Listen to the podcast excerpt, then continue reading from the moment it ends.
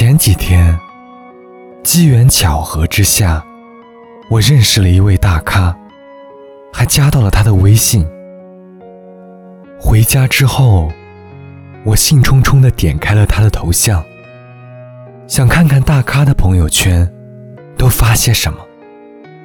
结果，让我没想到的是，点开之后，我却看到了一条横线。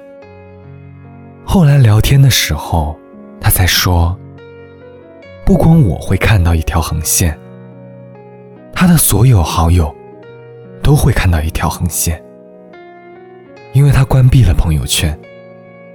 他解释说，因为觉得刷朋友圈太浪费时间，索性就直接关了，这样才好集中精力做真正重要的事。他说。不瞒你说，我的微信里加了各行各业的人，微信好友已经不再纯粹。很多真正想表达的话，不能公开发，只能分组可见。每次都这样分组，觉得太累了。而很多话都是可说可不说的，那就干脆都不说了。和这位大咖不同的是，我并没有关闭朋友圈；而和这位大咖相同的是，我也从来不刷朋友圈。事实上，不仅仅是朋友圈，在我上大学那会儿，微信还没出，大家都流行在 QQ 空间发表动态，那个时候，我就不会去刷空间动态。其中一个原因，是好友太多了，动态刷不过来。就拿我自己来说，我的微信里有近五千好友。不夸张的说，想把朋友圈刷完，我能刷一整天。另一个原因，是我不知道朋友圈对我来说有什么用。要说获取信息。其实朋友圈并没有特别多有用的信息，反倒是好几个微商频繁刷屏。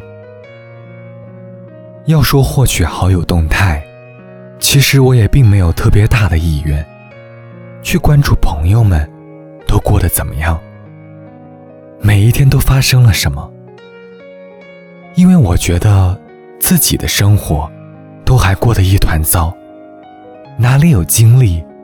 再去管别人，相信一些朋友也会有这样的体会。人越是长大，就越没有那么多的精力去关注别人，因为生活本身就是我们精力的黑洞。可是不刷朋友圈，要说一点影响都没有，那也是假的。有一次，我和女朋友出去玩。我们都发了朋友圈，用了相同的配图和类似的文字。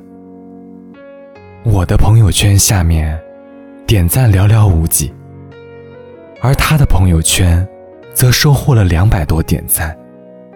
光是点赞就要划两屏幕才能看完。他说：“你只看到有两百多位朋友给我点赞了。”但你却不知道，平时刷朋友圈的时候，我也会给他们点赞和评论，也会参与到他们的朋友圈里。这就是朋友圈社交。看来在维系感情上，朋友圈也有它独特的地方，所以很难去评价朋友圈的好坏。喜欢刷朋友圈。或者关闭朋友圈，都只是个人选择，并无高下之分。随着年龄的增长，我们越来越难像小时候那样，因为一颗糖果或者一个玩具，就开心一整天了。对于成年人来说，快乐变成了一件越来越难的事。所以，此时此刻。正在听节目的你，无论是爱刷朋友圈，还是对朋友圈无感，不管怎样，只要你开心就好。真的。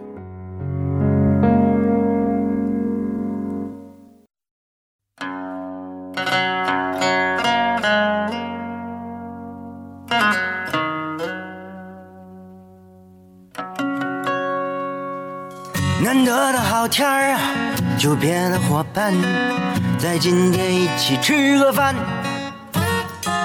刚要想寒暄，却突然发现，大家伙都在一起改变。每个人拿着手机，都盯着屏幕上面，就怕它万一没了电。这样的空气，无聊的深渊。我无比的缅怀从前，那会儿的天很蓝，过去的你很欠。要说打架，你冲在前线，不管那太阳多大，不在乎距离多远，约好的必须一起实现。所有人傻傻笑着，拿起酒喝着倍儿甜，都不想先走，退出再见。当时的感觉。纯净无杂念，我现在只能看看照片了。朋友圈儿，生活的一半，为何会变得这样楚楚可怜？每个人晒着吃喝玩乐，摸着领导新欢，要不就是抱怨自己过得一般。朋友的圈儿，仗义的围栏，馊了的鸡汤就别往上端呐。天都浑浑噩噩，扮神弄鬼装好汉，还不如把自己的欲望先晾干了吧。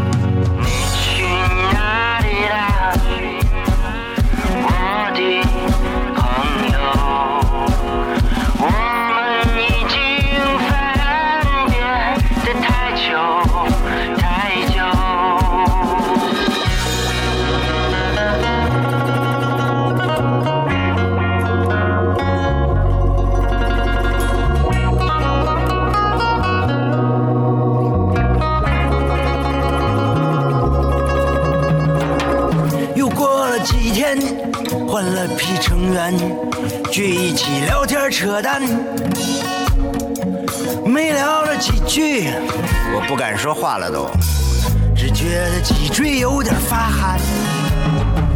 不是在玩股票，就是在炒房产，一张嘴都几千万。他在等拆迁，他融了资产。可他俩吃到最后都不买单。朋友的圈儿，装成男神女仙。每天都嘴里说着信仰，心里想着欺骗，可知道佛法那是真的无边。朋友的圈儿，仗义的围栏，不要有虚脱的世界观。不要说自己也很难。错了，理所当然，以为别人都是一步登天。朋友的圈，生活的一半，不要把实力看作唯一的饭。每天都有人坦诚相见，心里没有杂念，会体会“朋友”俩字儿的并不简单。朋友的圈儿，仗义的围栏，请珍惜我们剩余的时间。在这个节奏快的年代，体会亲密无间。没有遗憾。